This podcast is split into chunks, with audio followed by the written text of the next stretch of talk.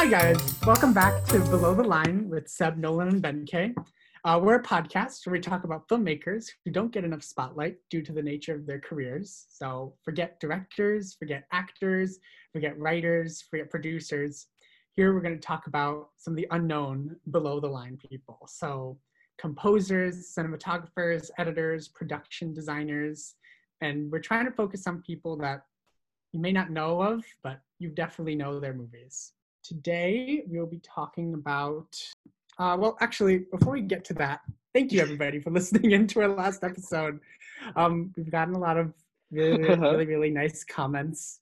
We're really grateful for all of them. And I guess follow our Instagram page and keep sharing our podcast. We're really grateful for everything, all the feedback we've been getting.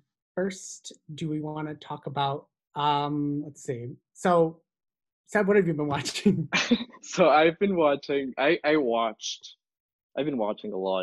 But first of all, I want to talk about something, like I want to talk about Nomadland, because we saw Nomadland. I saw Nomadland sort of illegally.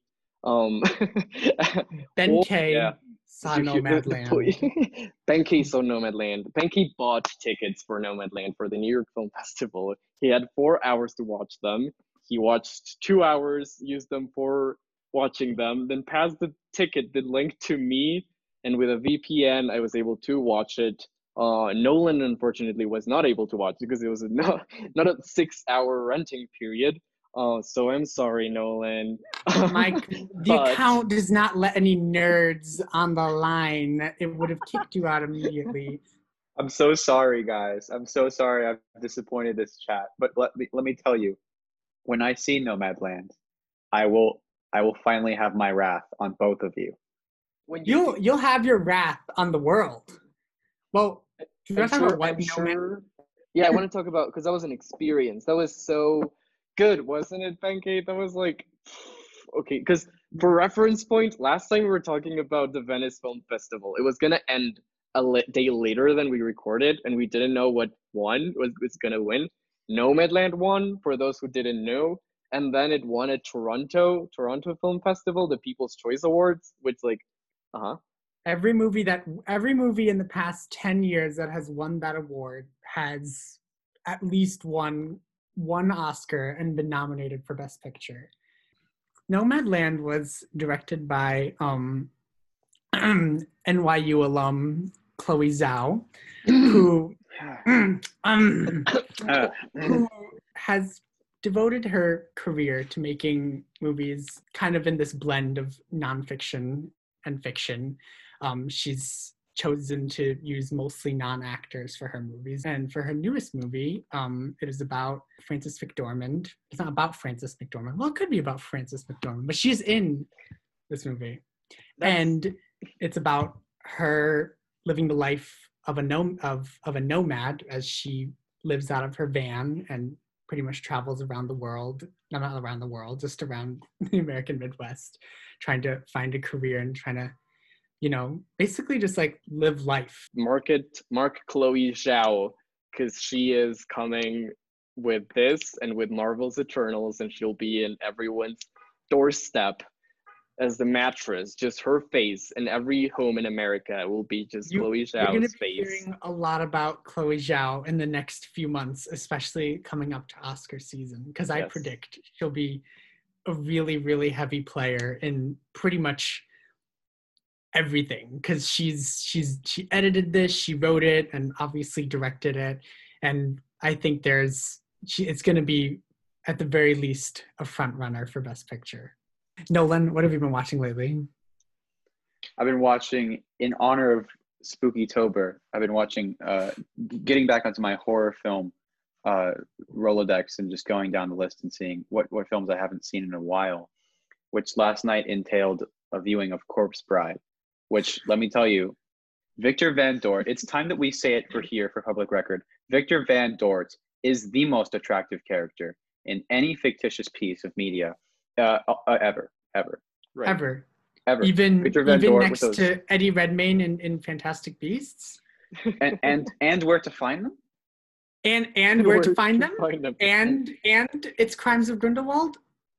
And then once they're found, And once they're found? Yeah. I mean, even him? The thing with Victor Van Dort is that he's this nervous, bookish guy. Like Ichabod Crane and Sleepy Hollow, another Johnny Depp, Tim Burton joint. It's kind of the same idea, except Victor Van Dort walks into the home of the girl he's going to marry, and he's very nervous because this is a social and financial wedding. They've never met. This is arranged. And the parents don't really approve of Victor, the parents of the girl. He walks into their home, and as soon as it's empty, as soon as everyone goes off to do their own thing, he goes up to the piano and just plays this beautiful piece. This beautiful progression, and it's one of those scenes where, like, was I charged with emotion? Yes. Did I cry? I don't want to say that, but it was a very, very good moment and a great October viewing. It's not too scary. It's obviously very romantic. There's a love interest played by Helena Bonham Carter as a corpse, which, you know, not a huge stretch for her, but there's a lot of there's a lot of great Halloween elements, which makes me excited for the next time that I'm going to watch an animated film in my horror film lineup. It will definitely be Coraline.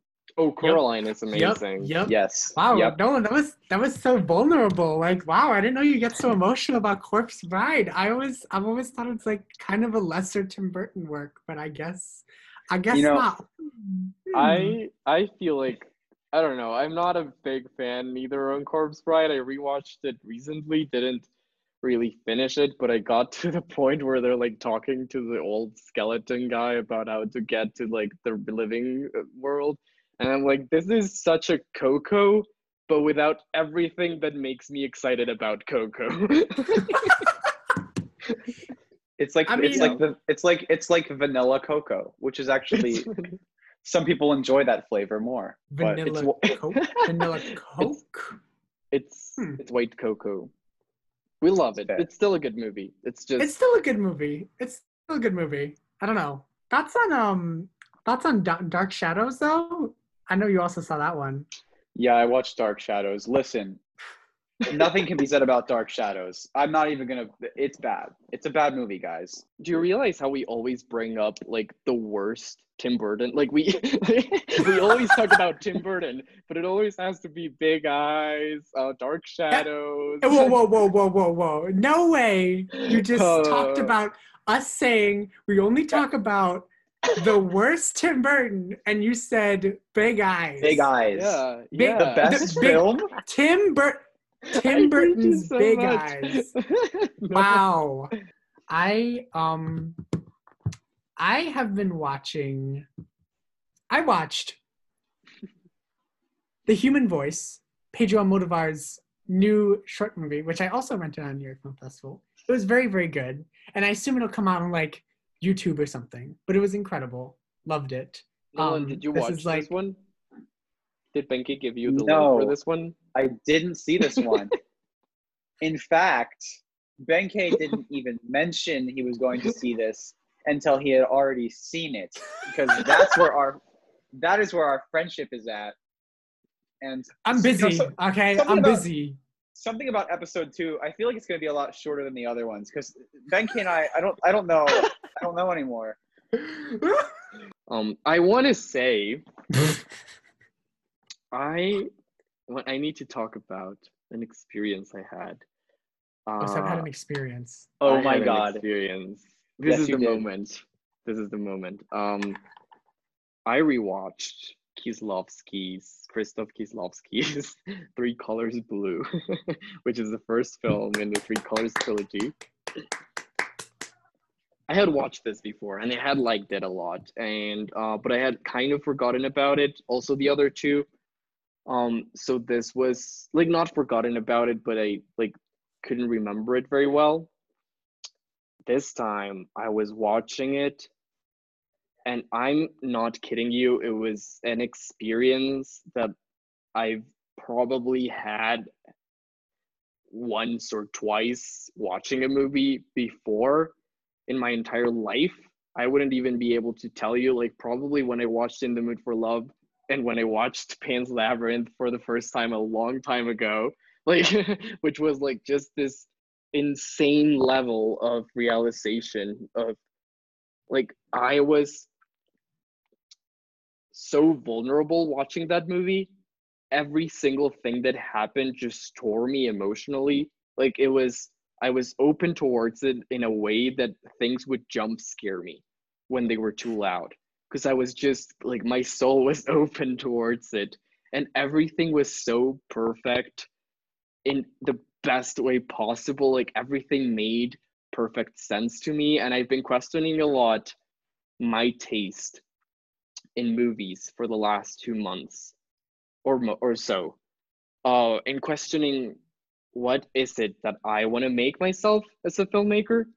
And a lot of this has been related to this film, in the way that when I was watching this, like, all those thoughts that were going through my mind of what I valued in movies, I was seeing them on screen, you know, just manifested in the most beautiful way imaginable, in a way that I was just overwhelmed, not only emotionally, because it's such an emotional and human movie, but it's also a very smart movie. Like, it made me think like about, that sounds like such a general statement, but it genuinely made me think about so many things that were already in my mind, with every single thing that it wouldn't be like, I could make the entire podcast episode just me monologuing about like each part of this movie, because I'm like, this part is great, this part is great because of that, this part is great because of that. Yeah, I have no idea. And I cried. I never cry in movies. I've never cried. Never. I am not that person. Like, if I cry, I force myself to cry, and it's one tear. And this was not only one tear. This shed two motherfucking tears out of my fucking eyes. Can we get a round of applause for Seb's tears? Wow. I've seen this movie, and I feel like I just watched it again just by hearing Seb talk about it, honestly. Yes.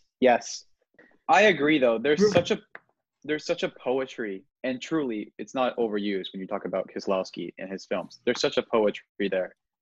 Watching one of his films at the right time, and I guess you could say this for any movie, but a Kieslowski film with, like, the right amount of snow on the windowsill, and the right amount, like the sound of like a tea kettle in the background. A Kieslowski film can change your entire outlook, not on movies, but on the human condition. What a powerful, powerful, poetic director. Even if you come back to it later and are like, that was so unrealistic, that did not capture it at all how I thought, I think you'll still have a really good memory about it, and it really like captures your emotions, how you are feeling.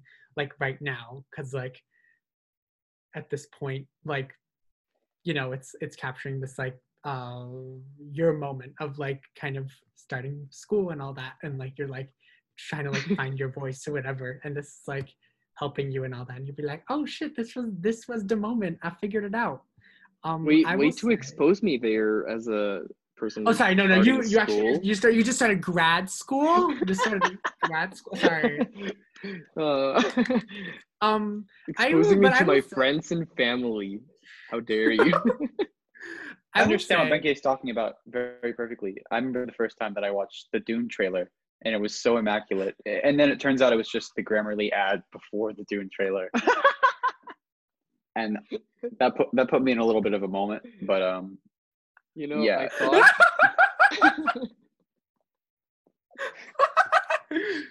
You got me for a second there. It really moved me, but it was only 30 seconds long. Oh, never mind. Never mind.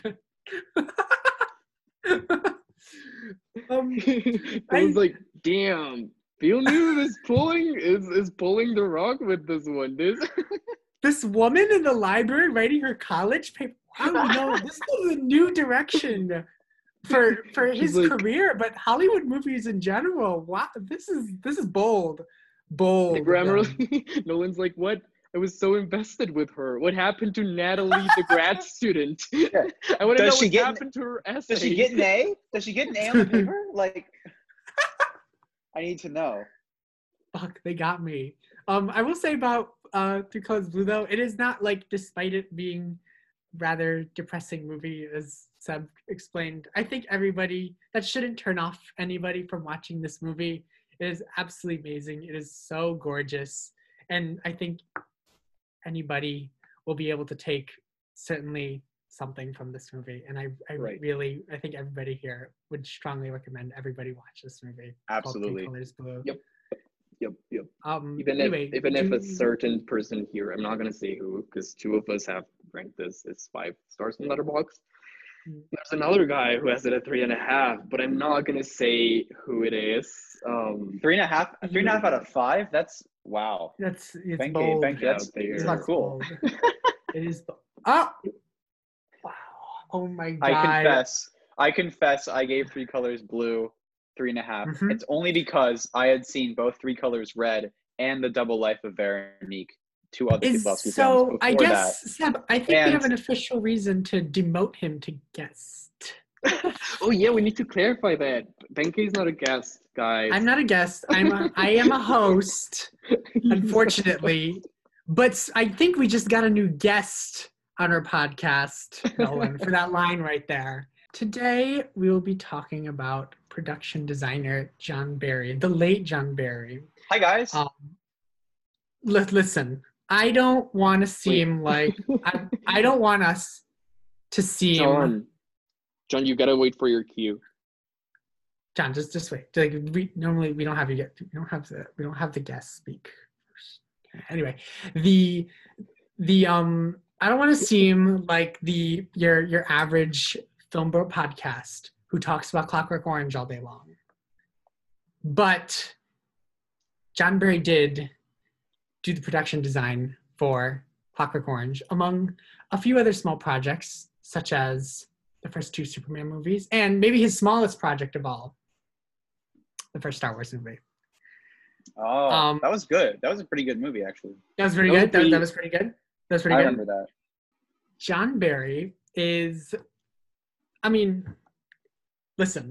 he is the production designer for Star Wars. Like, think about what that means. Star Wars might be, say what you will about the movie, but Star Wars might be one of the most influential movies, period, of like the last 40 years. And why do you assume we're gonna see something bad about it? I'm like, what do you mean? Say what you will about Star Wars.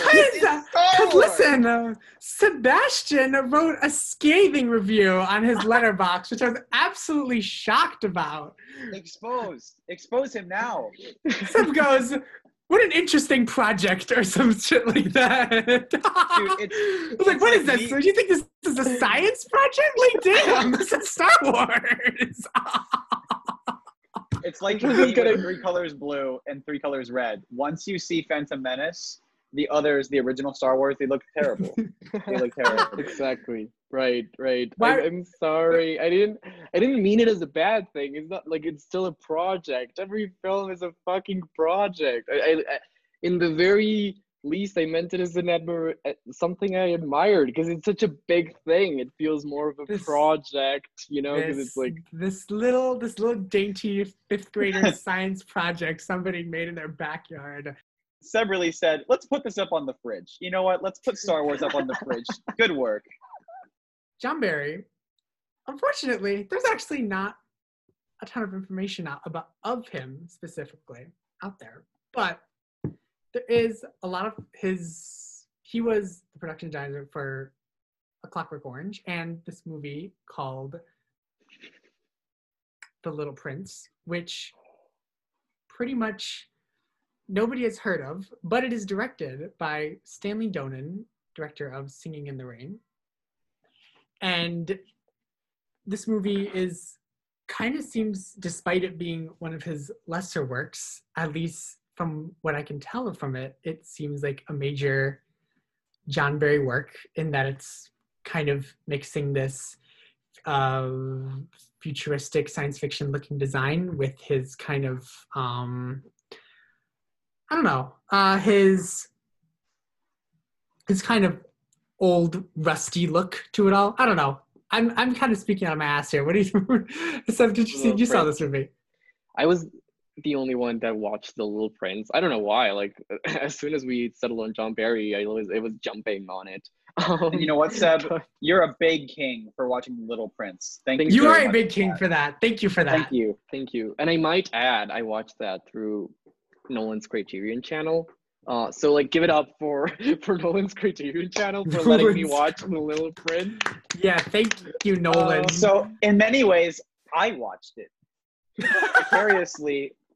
vicariously through Seb. I watched it. Okay. Does anybody not use Nolan's password for Criterion Collection?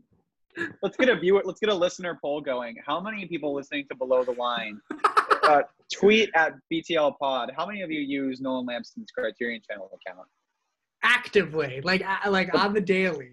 Thank you for using it. Thank you for using it. You're both so welcome. Although since you didn't watch The Little Prince, maybe you'll be demoted to guest on my Criterion Channel account. So Nolan's Criterion account, everyone, it's Noli the Lampsy Funny Guy at gmail.com.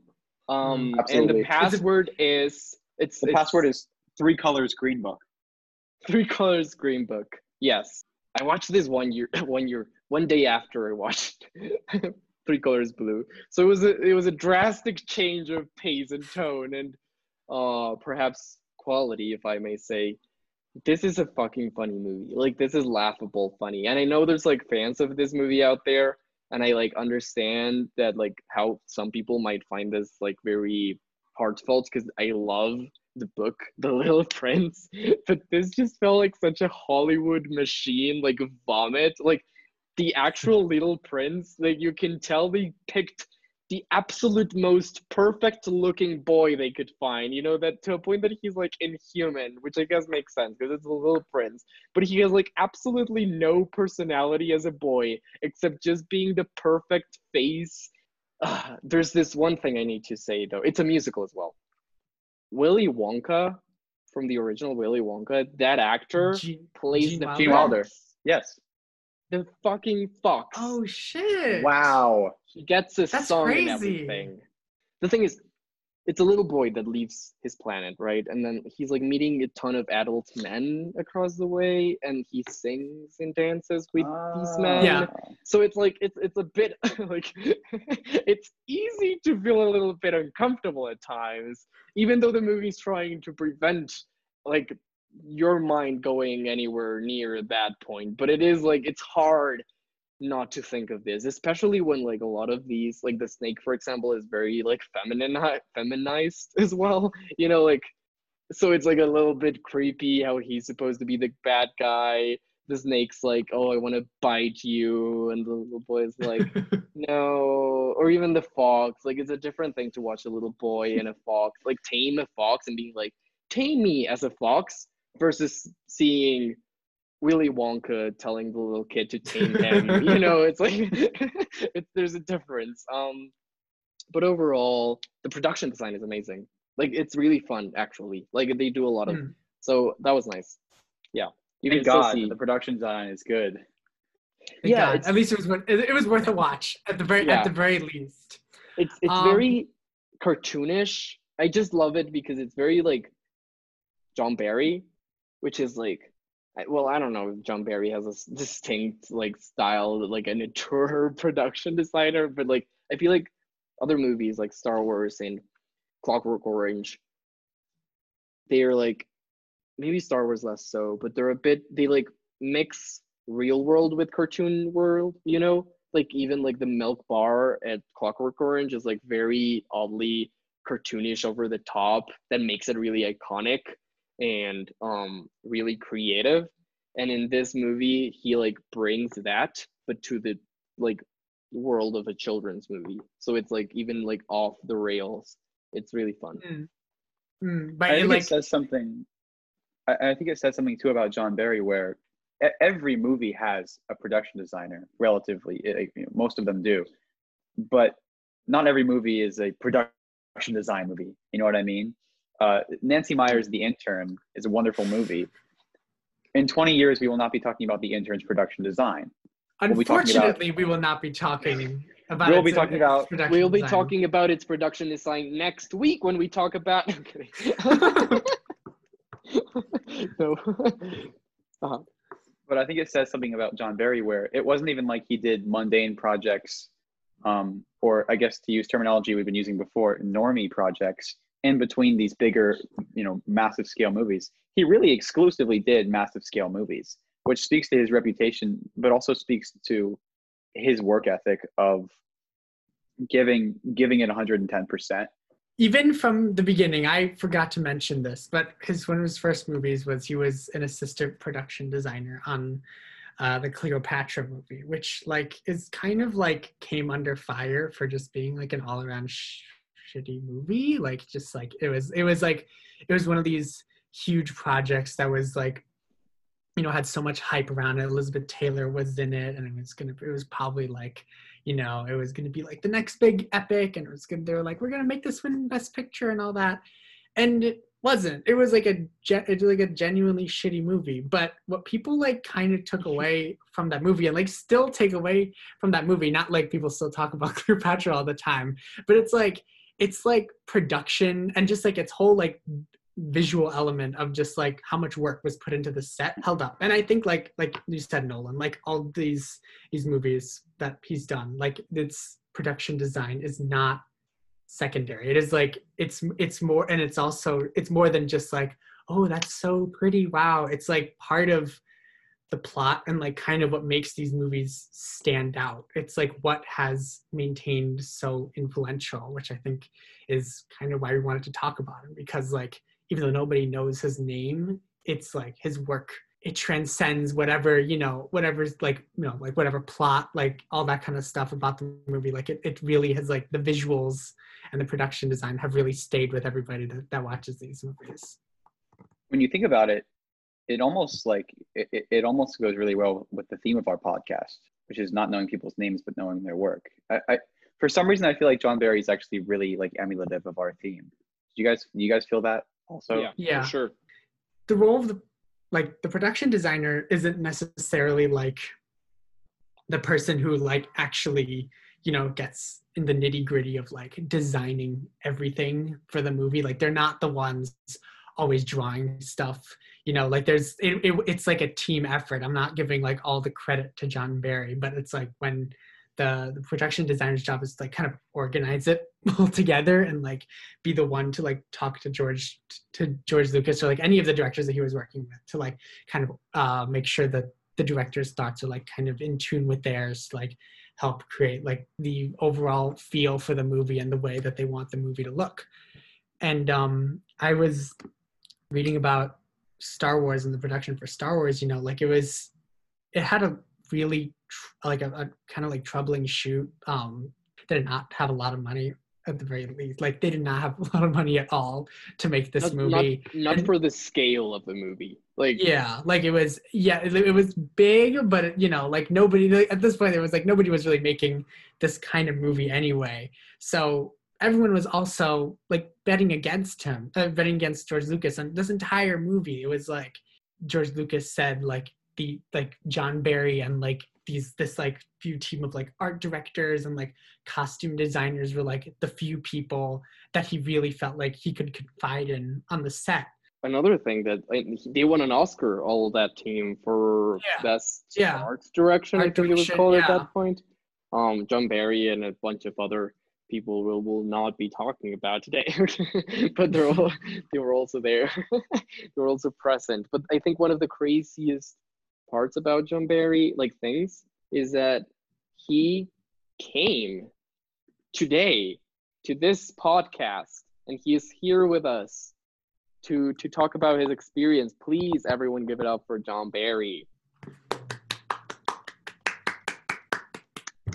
Hi, John. Hi, I'm John Barry. Hi, John Barry. Hi. Is this Academy Award winner John Barry? John production Barry. Designer of the Little Prince, movie? The first one, at least. Back from the dead, I may add. Back from the den, really? Yeah. Right. We made many Little Prince movies after. I'm here to tell you. Sorry, John. Did I put you on the spotlight, John? You seem a little nervous. No, I'm more reflecting now on the process of making The Little Prince and trying to get financing for our next film, in which The Little Prince meets his own Corpse Bride. We never got funding for it, And to this day, it irks me. And again, I said it earlier and I'll say it again. I will have my wrath. I will have my wrath on Seb and Benke. I will have my wrath on Seb and Benke, and I will have my wrath on Paramount Pictures for not greenlighting The Little Prince, Corpse Bride. That's really, it's, you know, I have to say I was behind it. You know, like, yes, it could have used some tweaks in the script, but overall, all right, name one. Name one tweak in the script. See, you don't have one because it was perfect. I feel like we're getting dangerously close to approaching the part of my career where I worked on The Clockwork Orange. And if you happen to talk about Stanley Kubrick again, I think we're going to throw a lot of people off. We did it for 2 episodes in a row. But let me just say that Stanley and I were great friends as long as we never talked to each other. As long as we stayed apart from each other, very, very much social distance from each other. Did you write letters? How did you guys communicate?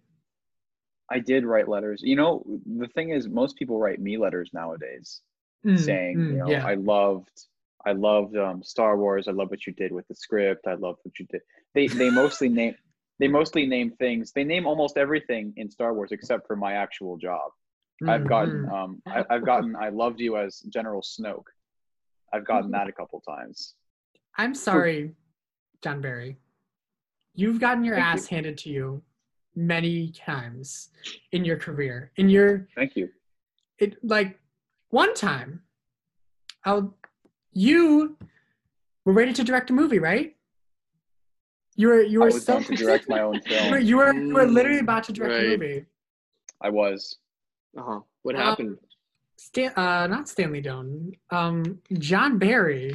John Barry got his ass handed to him post Star Wars 2 times. Well, probably more than twice, but 2 significant times. Once. Yeah, everything else was just pink. Everything was perfect.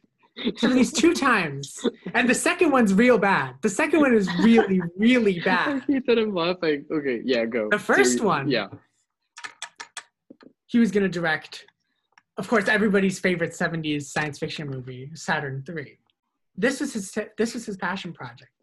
And they brought on Kirk Douglas, who was huge. He was like kicked out of the project. From what I like read was that like the rumors were that he got into like a feud. I don't know if feud is the right word with Kirk Douglas. Yeah. Like they didn't get along well, like as co-workers. And he held more leverage because he was Kirk Douglas. Kirk Douglas, yeah. I can imagine that being a situation for sure. I don't want to spread rumors, but Nolan or John Barry, John Barry, do you want to tell us what happened? What happened behind the scenes of the greatest movie ever made, Saturn 3? Sorry, it could have been the greatest movie ever made. This has been known throughout my time in the industry. I always make a sandwich, turkey albacore, and I bring it to the set for lunch. Now, when people eat my sandwich, they will feel my wrath. You may understand where this story is going. Kirkity Douglas, Spartacus himself, Paths of Glory himself. Oh my God, Kubrick is infesting his way into the podcast, guys. It's happening. Either way, we just can't leave Kubrick behind. We're just obsessed with Kubrick. Every day we think and dream of Kubrick. I write a haiku for Kubrick every day when I wake up. Every time something happens in my life, I'm like, hey, it's just like that Kubrick movie. It's just like, Sorry, continue, John Barry. Sorry, John Barry. This is so rude of us. Kirk ate my sandwich. And no way. I then called the studio and I said, I can't work with him. He ate my sandwich. And Dexter, who was the head of MGM at that time, he said, how dare you? Over a sandwich? I said, you don't understand. It's my mom's recipe. Because Dexter didn't know my mother. Saturn 3, disaster critically, disaster in the box office. the thing is, if John Barry hadn't had those two times where his ass got handed to him, is that the expression? I've never heard that expression before. That is an interesting expression. Go America. Anyways. Go off America. Oh my God. Good job. John, what? He might have been a great director. Like, we don't know this. He could have been like an incredible director, made many, many movies, like gotten like really, really, really cool. But silver lining, if he would have, we wouldn't be talking about him in this podcast. You got upgraded. You became second unit director. You know, not quite above the line yet, but it was definitely higher than production design. Benkei, what do you mean definitely higher than production design? Do you mean that direction is better than production design? Are you actively going against? Again, no, I'm so sorry. I did not mean that. But you know, I'm talking more like from the perspective of George Lucas. I'm sure George Lucas thought I'm doing John Barry a favor here. I'm boosting up his career. Maybe I even felt bad for him after Saturn 3. From the perspective of George Lucas, because as a director, he was looking down at everyone, right? He really got his ass handed to him this time. Because he got a heart attack 2 weeks into making Empire Strikes Back. Yes, he did get a heart attack, and it is truly heartbreaking because he passed away. And unfortunately, we don't know what would have happened if he hadn't. And if life had given him a second chance, he could have been a great director. He could have done much more production design. Who knows? This is what happens, but at least we have John Barry today here in person, so we thank you for coming very much, sir. Thank you for coming today. Yes, thank you guys. Everyone give it up for John Barry. Am I still getting my PayPal? No. All right, guys, great, that was amazing. We had John Barry on. That was the first time we've had an actual guest on the podcast. It was really nice. I had to quiet all this. Are you okay, Nolan? Nolan, yeah, do you not like Star Wars? I was in awe. You know, John Barry's one of my favorite artists, so I was literally speechless. We don't want to seem repetitive, but the man did do production design on Star Wars. That might be the biggest flex. Like, if you had imagine if John Barry had a LinkedIn, and it just said like. Production design team Star Wars. I don't think he'd have trouble getting a job at like a technician at AT&T. You know what I mean? It's a pretty big resume booster, in my opinion. I mean, just in like an influence of Star Wars, like on its own, how much you see like his. You know, he was the one who designed what the inside of the Death Star looked. He designed what like generally what the Millennium Falcon look like, just like these very basic like just like things that show up in Star Wars that like, you know, I don't think he necessarily thought how big they would eventually become, but they're truly like facets of modern pop culture, and they're just right everywhere you go, and it is a lot because of him. He was like tasked with constructing pretty much the overall feel and look of the entire universe in Star Wars, which is bigger than the universe itself. Like, the way we know Star Wars is Star Wars largely because John Barry. Incredibly, like, it's such an influence. Oh, we were also talking about how he cut, like, how they went through the budget by being limited, and it was in a way that they used broken jet parts to create the insides. George Lucas told the production team he wanted it to look as if the spaceships from 2001 had been through 200 years of degrading, and using broken parts of other machines that were already machines that actually worked and not just come up in the spot is makes it have that rusty, realistic look. Even if it's Star Wars and it's not supposed to be realistic, there's some tangibility in every space inside that film because of how it was all coordinated. And I think that's incredible. Yeah. And again, it goes back to Wendy Carlos. Wendy Carlos is not the sole proprietor of electronic music, but there aren't many people before Wendy Carlos who can make a claim that they changed electronic music. Mm-hmm. John Barry's the same way. There's so many genres and places where he drew from for his futuristic imagery, but there's not many people who can claim to leave the same mark on in terms of how we view intergalactic imagery and tableau than him. I mean, he's really one of the, you know, one of the central people for that specific type of image. I don't think. Wait, what year is Star Wars? In my opinion, guys, I think Star Wars, like, I think it landed. You know, I think it actually it did pretty well. It landed. It has some critics. It does have some critics. Not going to name them, but they are in this podcast right now. May they dare I have no call Star Wars a project? Seb. Those critics. What's worse? My 3.5 stars for Three Colors Blue, or Seb's bashing of A New Hope? Both below.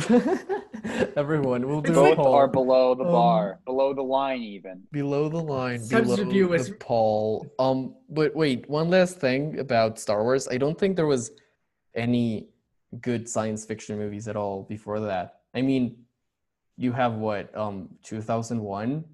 No, and bad. The other one was bad, like just as bad, you know?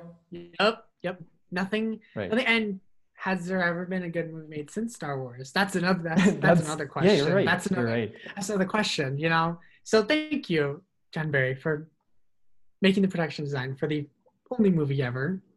Thank you so much. Do you want to talk about what we're talking about next week? Because of the month we happen to be in, and because of the festivities we happen to surround ourselves with in terms of Halloween and Spookytober, we are going to talk about makeup artists. That's right. Practical effects, baby. Everybody's favorite. We'll be covering some of the greatest champions of horror film makeup from the 1930s Universal monster films such as Dracula, Frankenstein, from the Black Lagoon, etc., all the way up to the greatest horror films of all time, like 1992 Dracula by Francis Ford Coppola, starring Keanu Reeves, the greatest ever. And probably the greatest movie after Batman Returns. Interesting they came out in the same year. Very interesting they both came out in the same year. Maybe 1992 is like the best year just in general. For movies. Yeah. For period. 1982, you said? Not only will we be talking about these underappreciated makeup artists, but the horror film makeup category has pretty much historically been dominated by male makeup artists. And of course, below the line, we want to bring to light some of the underappreciated artists. And in this case, for horror film makeup, there's a lot of women who, of course, are integral to this discussion, but don't usually have the appreciation like their male counterparts do. So we'll be bringing them to light as well, all on this Halloween spooky edition of Below the Line, where maybe we'll have 1 or 2 or 3 ghostly guests. Ooh. Or maybe we just won't have any guests at all. Maybe this is the first time that all three of us are hosts. We'll have to see. You're not one to say maybe it'll be all three. We Seb and I will decide whether you get to bump up your position after your comment. You know, I think it's in the. I don't even remember what we yelled at you for, but I think I like it. I like it this way. Anyway, thank you everybody for listening. I'll cue the music now.